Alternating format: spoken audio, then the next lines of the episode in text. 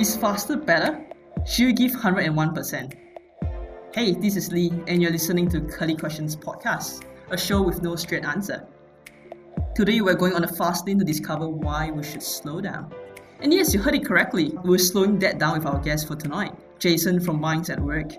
But before I introduce Jason, I'd like to thank Code for Australia for letting us use their awesome co-working space right in the heart of Fitzroy. Um, I first met Jason at an event hosted at Code for Australia. He was the guest speaker from Centre of Sustainability and he said something that caught my attention.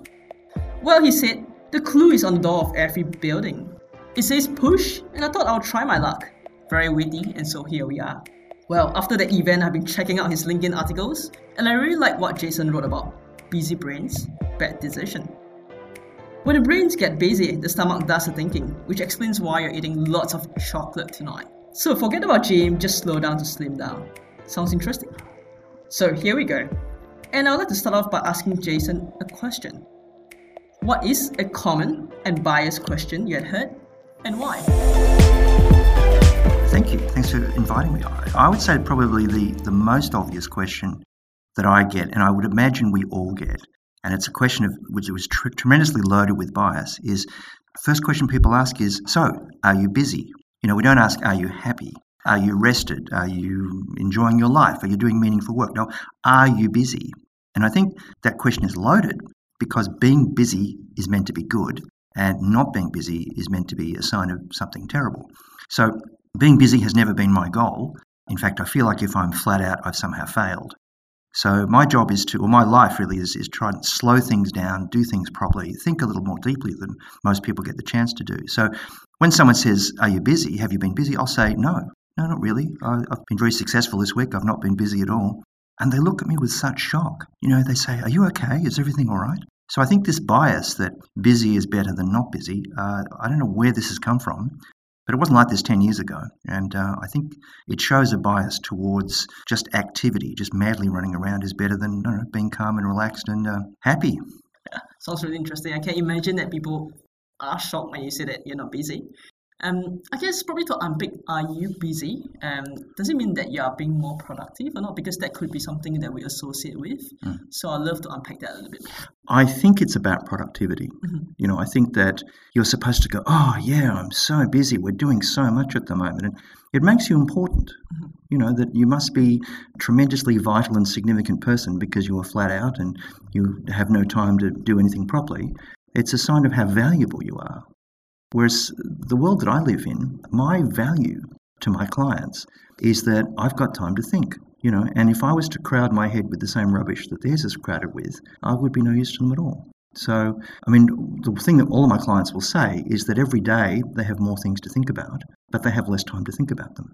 Well, that's an unsustainable situation. And I mean, it's, it's ridiculous that someone like me can have the kind of business that I've got, where my job is to think about a problem that a client has, and spend a lot of time just walking around art galleries and drinking coffee until I come up with an idea.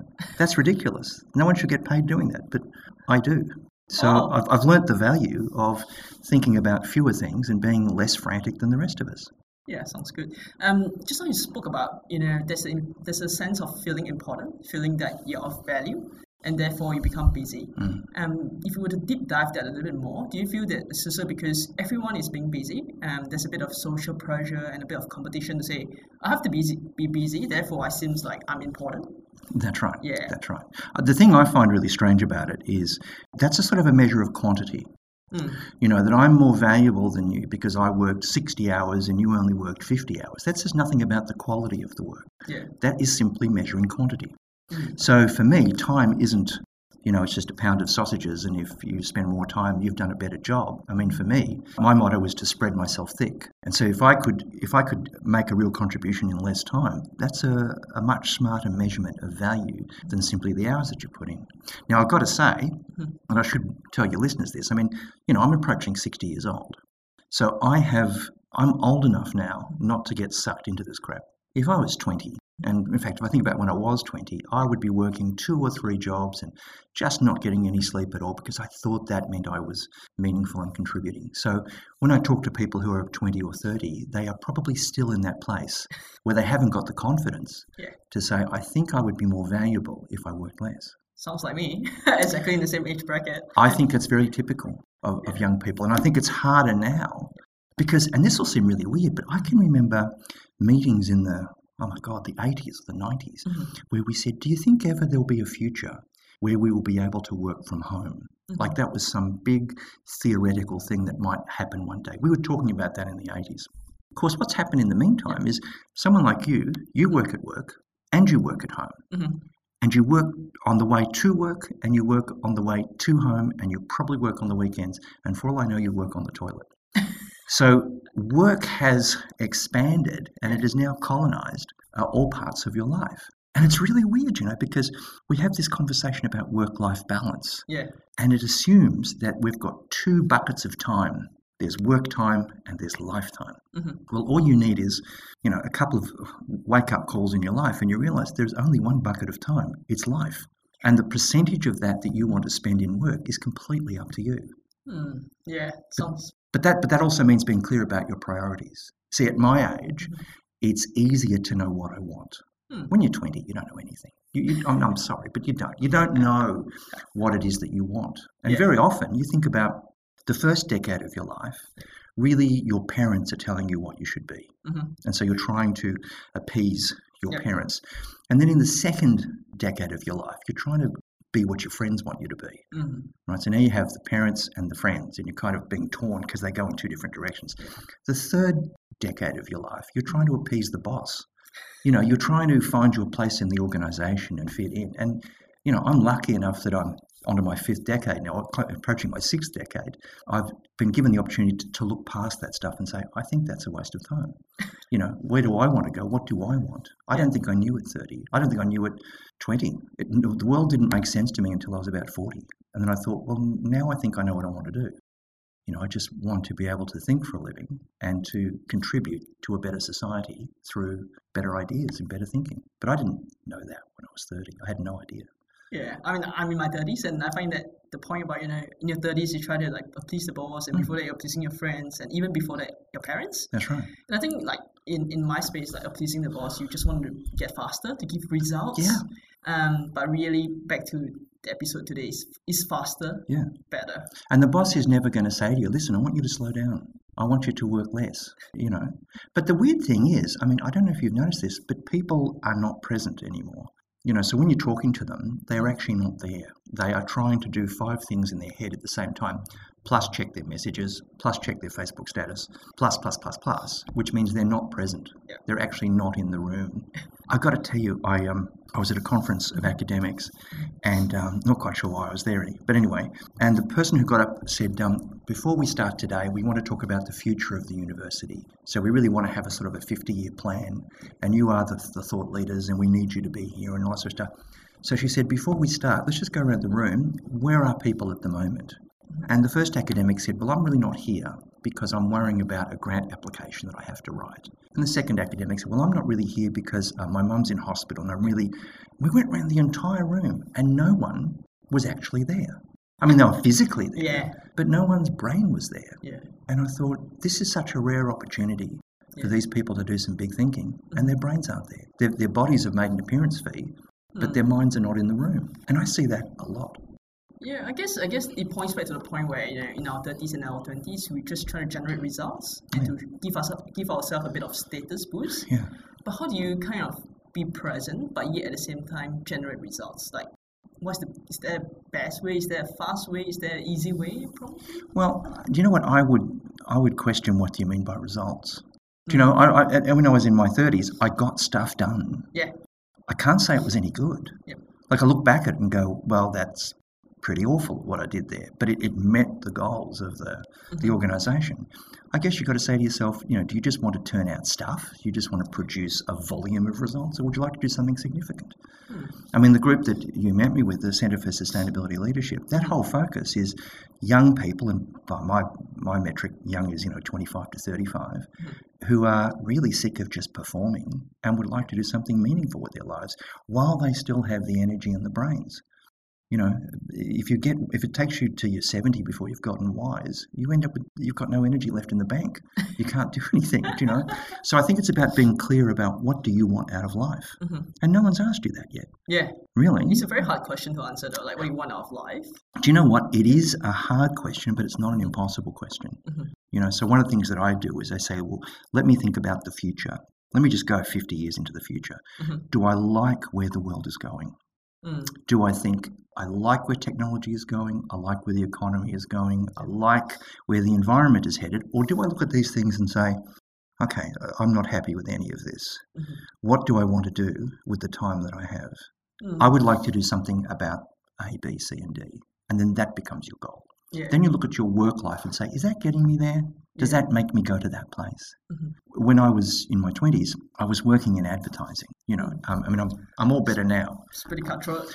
Yeah, and I was really good at it. Yeah. You know, I was really good at basically preying on people's insecurities and making them want things. That's what you do. You say, listen, you're, you're not cool enough. You know, you're just not cool. And if you buy this, you'll be cool. And I was surprised how good I was at that. And, you know, I got a few awards and I was getting well paid. And I thought, gee, this is great. And then someone gave me a cassette tape of a lecture by David Suzuki where he talked about where the environment is going and where the world is going. And I realized that I was on the wrong side of the equation. Mhm. You know, I was actually making the world worse. You know, and so what I then spent the next three or four years thinking, how do I get out of this job Mhm. and find something more meaningful to do with my skill set? Yeah. You know, and then I've been just happy since that time on because now I feel like I've, I'm not making the world worse. Mhm. I'm trying to make it better. And that gives me far more focus. You know, I'm not trying to produce a lot of stuff. Mhm. I'm trying to work on things that matter. Okay. You mentioned that you took about three to four years to sort of work out what you want to do. Yeah. Um, so they can get out the job that you didn't like and the impact you were not creating at all. Mm. Um, and to a lot of people, I think, especially young people, I still fall under the young Oh, you, bracket still. you're, you're a kid. Don't worry. Yeah. and sort of how do you slow yourself down and say that maybe this is not really what I want to do in, Mm. for the rest of my life, Mm. or you know maybe I should rethink about my options. But because everything is so quick, like you get bombarded by everything, like Facebook, social media, Mm. everything just happened in an instance. Well, let me tell you about a couple of things there. Yeah. My father told me once, he said, 99% of everything is crap. And you know what? I think he's right. So, for example, if you think about a lot of the things that we hook into, so the, the electronic media, the social media, Yeah. most of this is garbage. Mhm. Really, most of it. So, what happens when you go to any high tech conference and they'll say, you know, the, the internet doubles by, you know, once every 18 months and there's million, like, was it 500,000 hours of footage is loaded onto YouTube every hour? That's longer than I've been alive, 500,000 hours. Yeah, Right? But most of it's cat videos. You know, most of it is news about Trump or. Kardashians or something. Now, you could fill your brain up with that gunk completely, or you could just switch it off and Mhm. say, "I'm not, I'm not doing it."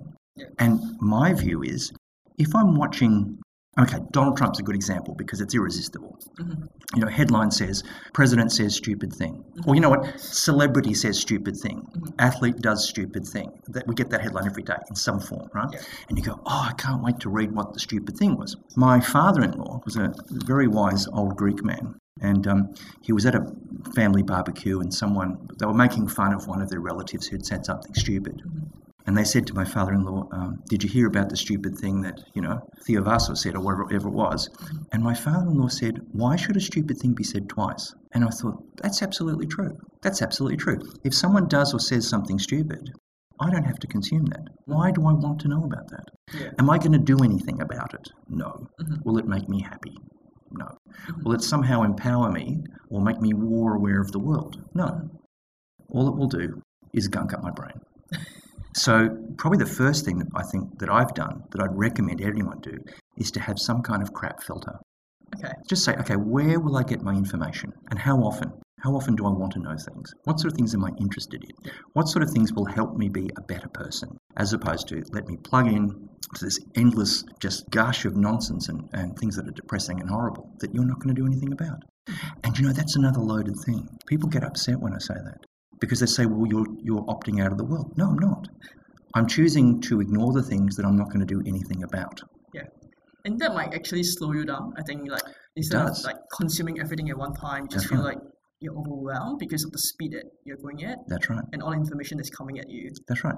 But most of it is garbage. yes. I mean, we have to acknowledge that most of it is garbage. and if you said, well, I will read, you know, I will read this book rather than consume all of this. Video material, unless it's something terrific. Mhm. You know, there are times where I will listen to 10 TED Talks in a row. You know, just let the podcasts go. And, you know, most of them are tremendous. And I get something out of it and I get a sense of where I want to go in my life. That to me is meaningful consumption of, of media. But that's not what I think most people do. It's, look, here's a funny picture of a cat or a sportsman did something stupid. Well, I must give that my attention. Yeah, I think that's also pointing to the point where we want to have instant gratification. Yeah. Around just getting the instant emotion that's in us because it's quick, it's punchy, just right. just feel connected immediately because there's a funny cat photo and it re- reminds me of my cat at Yeah, home. that's right. And there's, there's nothing wrong with that. I don't, I don't have a problem with cat videos per se, but you know, it's okay. If, if you look at something and it makes you laugh and it lightens your load and it gives you joy, fine. I'm all for that. But if it, if it just makes you feel like you know the world is crap, then why did you do that? You Yeah. know, and and that's the other thing. I think that this filtering becomes really important. Mhm. See, for me, the only thing I'm really interested in are what are the important things that I can do something about. Yep. That's the only thing I'm really interested in. Mhm. I'm not important. I'm not interested in the important things I can't do anything about. Okay, Mm. so North Korea is important. I can't do anything about that. Yeah. The Zika virus is important. I can't do anything about that. I can read a little bit about it, Mhm. but I know I'm not going to be part of the solution. Mm. Climate change, well, maybe that's something that's important that I can do something about. Mm. Maybe I can have some say in how that works. Yep. Everything else then is Mhm. just trivial. And most of what we consume are trivial things that you can't do anything about anyway. So I've got the, the number of things I think about down to a very small number. I no, I mean, my mind is most of the time it's empty. Mhm. You know, I have plenty of room. So when I sit with a client or someone I'm trying to mentor, I, I have all the time in the world for their problem because mine aren't taking up the room in my head. Yeah, probably slow down a fair bit by. I mean, you're fast, but slow down a fair bit. I mean. Yeah, that's right. That's right. But in a way, that that slowing down actually makes you faster. That's the weird thing. Yeah, that's right. Because in a way, it's not that. Okay, for, for 20 years, Mhm. I've been running this uh, business where I teach people to think. And when I first started, I thought all they need are better tools. That's all. They just need better tools for making decisions, better tools for solving problems. Then I realized after a little while that's not the problem. Mm. The problem is that people haven't got the space Mm. to think in. They haven't got the time. Yep. Now look what happens Mhm. when they're on holidays or when they're on the toilet or when they're when they're not actually working. What are they doing? Are they really savoring that quiet time to think or are they reaching for their phone and say, "Let me consume some more garbage"? Yeah, I, I mean, to that point, I'm actually quite guilty of it. And my partner always said that I'm not present. Yeah, that's Yeah, right. because I'm always thinking about work or what's happening right. today, what do I tackle today tomorrow. Just like, can you just come back for a Yeah. moment? Although I'm physically with her, Yeah. but she's like, oh, you're gone. But isn't it weird that, Yeah. that you're not there? Because this is your life. This is it. It's not a rehearsal. This is it. Yeah. And you're missing it. And it's funny because I, I don't have an office. So where I meet clients is usually wine bars and coffee shops and Wow. bakeries. It's very civilized. Yeah. But what it means is Mhm. I'm usually sitting next to a parent, sometimes two parents, Mhm. who will come in with their children, quite small children. Mhm. And the very first thing is they put the iPad or the phone under the kid's nose. And so the kid is now either playing Candy Crush or watching Dora the Explorer or something. But the parent is not there with the child. Mhm. Uh, I've never seen a grandparent do that. Okay. Never. Never seen it. Because a grandparent says, this time with this kid is precious. They won't be young for long. I won't be old for much longer. This is a time I've really got to spend with my grandchild. Look how hungry they are to be with the grandchild. They don't want to stick the grandchild into a computer or, or just put their face in a screen to switch them off. Yeah. I heard a six year old girl say, Mhm. I love my smartphone because it's never too busy to play with me. Oh dear. Now, just that's heartbreaking, Yeah, you know. Yeah. They're now making prams that have a bracket where the iPad goes onto the pram. So when you're pushing the kid through the the, the, gar- the park, Mhm. they can watch, you know, the Wiggles. What are we doing? Wow. What are we doing? No one's here, Yeah. you know. And I think you know that thing about be here now. Mhm. That is so rare, Yeah. you know. it's really hard though. I think I think in today's society, like like what you mentioned, because I think the way we are brought up Mm. And you mentioned about how parents actually nurture the children in a way that they, they love their iPads more than love their yeah. parents. Yeah, that's right. You brought up in the way that I need to get access to the information as quick as I can. I need Mm. to be able to make decision as quickly. But the thing is that what's really the point? Yeah. And I, I guess how do we kind of get people to realize that that's that's really the problem? How Mm. do we arm them and make them feel like work on it? You know, it's, it's something important to work on. I think one of the things we've got to do is we have to rediscover thought Yeah. as work. We don't tend to think that if someone has been thoughtful about something, if they've spent a deep time thinking about something, we don't regard that as work. It looks like it's just goofing off. So I think we need to look at shallow work, which is all that running around just producing results that don't particularly mean anything. And I've got to tell you, if I work with, say, boards, or even you know local government like at council level everyone is so busy reacting to things no one's thinking about the future. And yet what are those people in that leadership role there for? They're there to think further ahead and to anticipate and say where will the needs of this community be in 10 15 or 20 years time? But they're not. They're thinking about the next budget cycle or they're thinking about the next election. And to me that's just insane. It means that no one's looking out the, the front window thinking about the future. Everyone's head down and so busy. And that's why there's this massive retreat industry mm-hmm. where you have to leave the workplace and you have to go to this place that we call a retreat, which is such an interesting word because we're running away from the place where we work. Yeah. People have to go to these places so they can think, Mhm. you know, and then when they go, they take the office with them and they spend the whole time checking up on what's happening back at the shop. Yeah, it's true though. I mean, even now when I was at the conference, I was I've been checking all my emails and all my messages Yeah. just to make sure that I stay relevant Yeah, so you weren't there. and contain some fires if I can. Yeah, but you weren't there. yeah. You weren't there. Yeah. You know, so when we said, okay, well, where do we want to be in 10 or 15 or 20 years' time? You probably really weren't engaged in that conversation. But I think it's just so hard because like just like at anyone at work or even politician, they are created for the news they put out there. They are created for the results they deliver in six months. That's right. And therefore that's where you get instant quick results. Mm. But you then have a very short term focus. No one is looking at the impact you're creating five That's years right. later, ten years later. That's right. How, how do you get them to see that, you know, short term is great, but also let's look at longer term stuff. What Yeah. exactly you want to create at the end? Well, I can tell you, I'll tell you a story about what happened uh, with me because we do work with community groups and leadership groups, and the, and the focus is always about the short term. Yeah.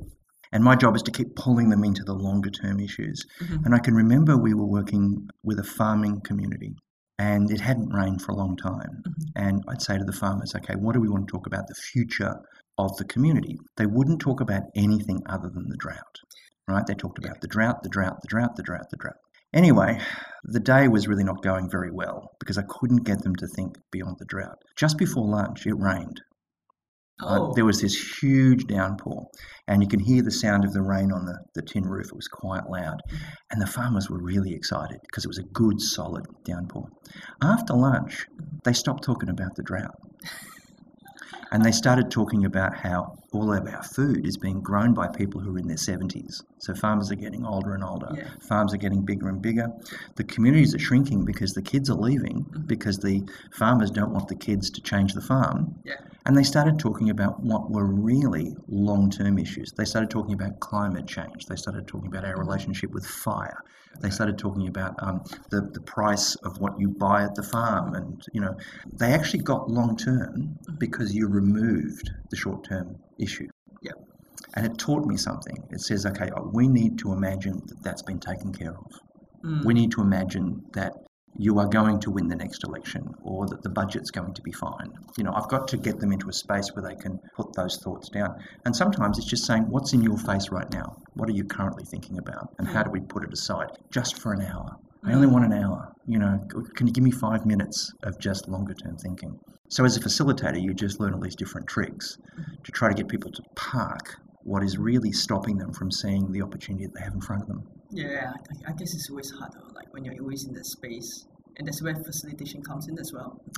I think the thing is that someone told me once that uh, when you look at a behaviour, if you don't understand it, Mhm. look to where the incentives are. Yeah. How is that behaviour being rewarded? Mhm. So, you know, when you hear about, uh, you know, bullying in the army or the police or a football club, you know, we shouldn't be surprised about that because that behaviour is rewarded. Mm. It is it is tolerated. It is Mhm. accepted.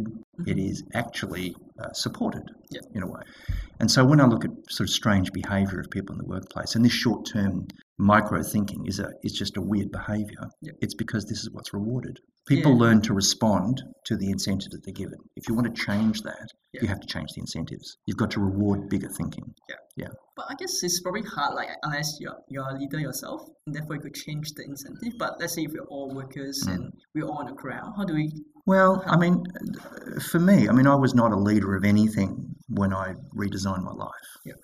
You know, I wasn't in charge of anything. Mhm. But I thought, well, maybe I could be in charge of my own Yeah. life, where I go from here.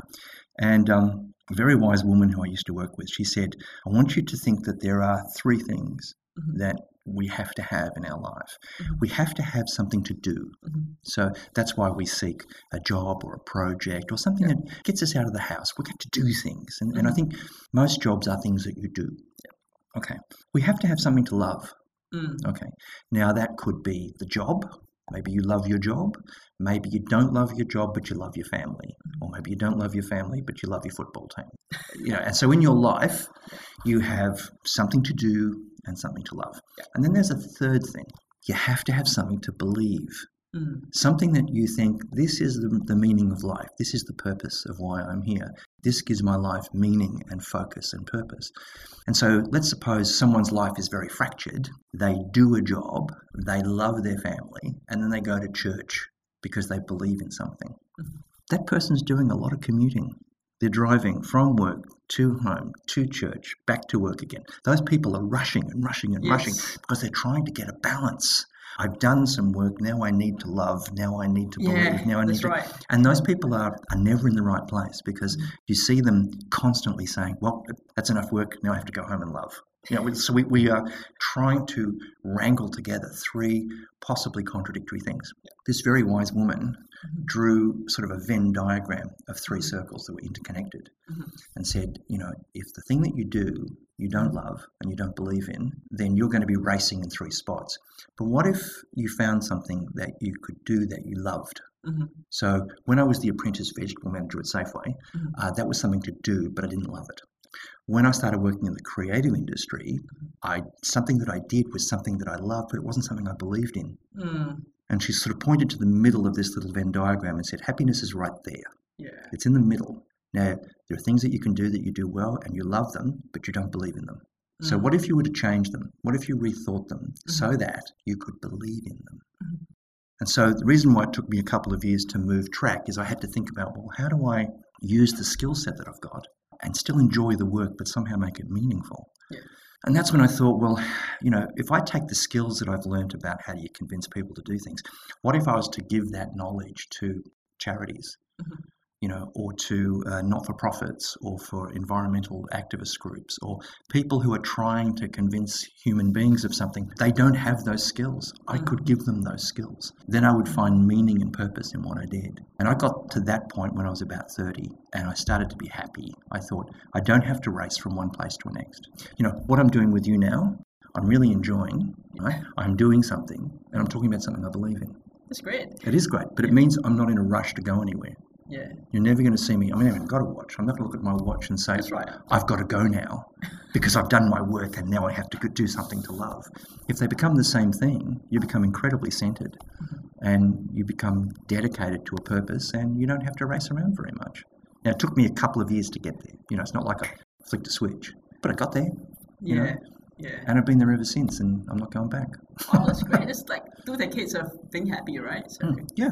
But you look at your work and say, is it meaningful to me? Mhm. If it's not, find something it is. Yeah. you know and that's what you'll find a lot of people do after retirement Mhm.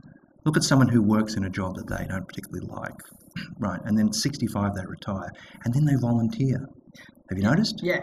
They go off and they become charity workers or firefighters or something they've always wanted to do mm, because now they think they're free to do it in whatever years they have left in their life they're going to start doing something which they've always wanted to do yeah, but it's leaving it for much later, though. yeah that's right Yeah.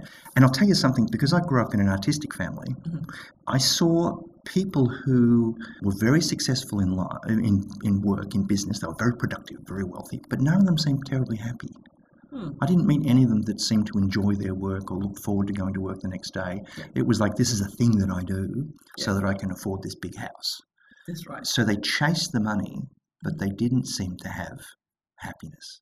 When you work in an artistic, if you grew up in a, in a creative or artistic background, what you see are people who do things that make them very happy. They love painting or they love drama, or they but they struggle to find money, That's right. right? And that's very often what you're given is to say, well, you have to make up your mind. Mhm. If you want money, forget about the things you love Yeah. and just pull your head in and work for the man. Yeah. Right? But the thing is, I did meet people who took an idea, something that they loved, something that was creative, and they figured out how to make a living out of it. And my dad was one of those people. Mhm. And I'm one of those people. Mhm. You've actually figured out, find out what you love, and then work out how it can be commercial. How can you generate enough value out of this thing that you love that people will pay you to do it? And we don't talk to our kids that way. We say, go out the backyard, strangle your dreams, and then go over here and get a job. And it's a very bad piece of advice. Yeah, yeah. That's, that's totally the advice I get from because I'm from Singapore. Yeah. That's how we work. Like Oh my God. get get yeah. a job in the bank and you know That's all the way up and yeah. like why are you doing the bank anymore? I'm like ah because I don't believe it. because you have to do it. Yeah. But you, I mean, you. Actually, I'll tell you what. We should go to Singapore together. Let us walk through those big streets in, in Singapore. Find me a park bench. Find me any place where someone could sit down and just watch the world go past. There isn't. Yeah. Because in Singapore, like in a lot of big cities, if you're not actually working and making money, you better be shopping. That's right. Because that's the only two things we want from you. You're an economic unit, and you've got to, if you've got to produce and consume. Yeah. Your happiness has nothing to do with it. you know, and that's a terrible way to treat a human being. You know, it's true. and I'll tell you something else. If you look now, some of the richest people on earth now are creative. Think Hmm. about okay, we're, we're in an era now of entrepreneurs, which. I didn't have when I was a kid. Mhm. Like if you said to me, name an entrepreneur, I would have thought, I don't know, like Thomas Edison. Like I'd be really struggling. But you ask my kid, and he's going to say, I don't know, Elon Musk or Richard Branson, you know, or uh, you- just name all of these people who have got ideas Mhm. and have figured out how to pay, how to keep themselves just doing that thing. Mm. So you're seeing people now whose passion is actually their business. I really admire that. I think it's fantastic. Yeah. You know, it, those people, okay, you want to send your sports car to Mars? Okay, that seems like a nutty idea, but hey, why not? Go for it. You've got people whose passion is their work, Hmm. and they seem happier to be. Yeah, and I guess to your point, it's just really slowing down to think what you want for the long term, what you're really passionate about, what That's you can actually work on, what gives you that purpose and, That's and right. punch in life. And there's one way I've done work with, say, kids in high school, Mhm. and it, the hardest thing in the world is to talk to a teenager about their passion Yeah. because they haven't got one. Yeah, They, that's they right. don't. They It's don't. Because they don't know. Yeah. And they'll say, oh, my passion is uh, football, or my passion is fashion, or my passion is. And they don't know. They don't know what they're saying. Passion is something that you cannot stand not doing. Mhm. It's not just something you'd be interested. It's something that you really have to do. You couldn't bear the thought of not doing. And so when I'd say to kids, you know, "Oh, you know, what's your passion? They would really stumble, right? And I'd say, let me, okay, let me ask you a different question. What do you hate? What is it you absolutely hate? What do I hate? I don't know. I just, well, I guess people who are, who are rude or, you know, just rushing and not being thoughtful about a lot of things. So, so a, Yeah, a thoughtless, Yeah. cruel society. Yeah. You know what I mean? So then you might also hate injustice, or you Yes. might hate cruelty, or you might hate Yeah. waste, or you might hate something else. There you go. Hate is a perfectly valid passion. Mhm. Hate is a motivator. Okay. If someone says, Mm. I, you think about someone who, I don't know, campaigns to save the lowland mountain gorilla. Yep. Maybe they love gorillas, quite possibly, Mhm. but I know they hate the extinction of gorillas. So their hate drives them to do something about that. Mm. And these are some of the most passionate and focused people you're ever going to meet. You think about Doctors Without Borders or Engineers Without Borders. If you work with these people, they are highly passionate, but the passion isn't, I love engineering. Yeah. Well, it might be, but nine times, but it's almost always, I hate to see inequity and injustice. Yeah. And perhaps I could take the skills that I've learned and do something really powerful with them. Hmm. So, in a way, love and hate are, are both good drivers. They're both good motivators. I love people's creativity and I hate their stupidity. and that gives me two engines. You know, I can look at the th- dumb things that we do as a race, and that can motivate me as much as brilliant things that we do as individuals. You know, Wow, cool. Sounds like we've got a lot to take away tonight. but but it's finding that thing in the middle. Like Yeah. that's what my life is for. Yeah. You know, agree. Um, I'm just a bit mindful of time at the moment. Um, Oh, just, don't worry about. Time's not a problem. that's right. there you go. Um, just wondered if you have any last shout out before we call it a night for the moment. Shout out? What do you mean? Like, do you have anything to that? Where can the listeners find you?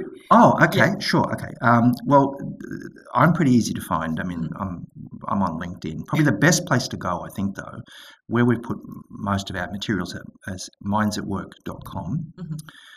Sorry, mindsatwork.com.au. There you go. mindsatwork.com.au. That's the blog, and that's where we put up articles on all of this sort of stuff, on thinking and being and Mhm. solving problems and all the rest of it. And we really encourage people. All the stuff there is free. You can just download anything you like. We encourage you to share it as far as you want, and you know, engage with us. You know, argue with us. That's that would make our life interesting. That's great. Yeah. Yeah, I think then tonight maybe we should just slow down and give it a read on, on all your Slow down, give it a read.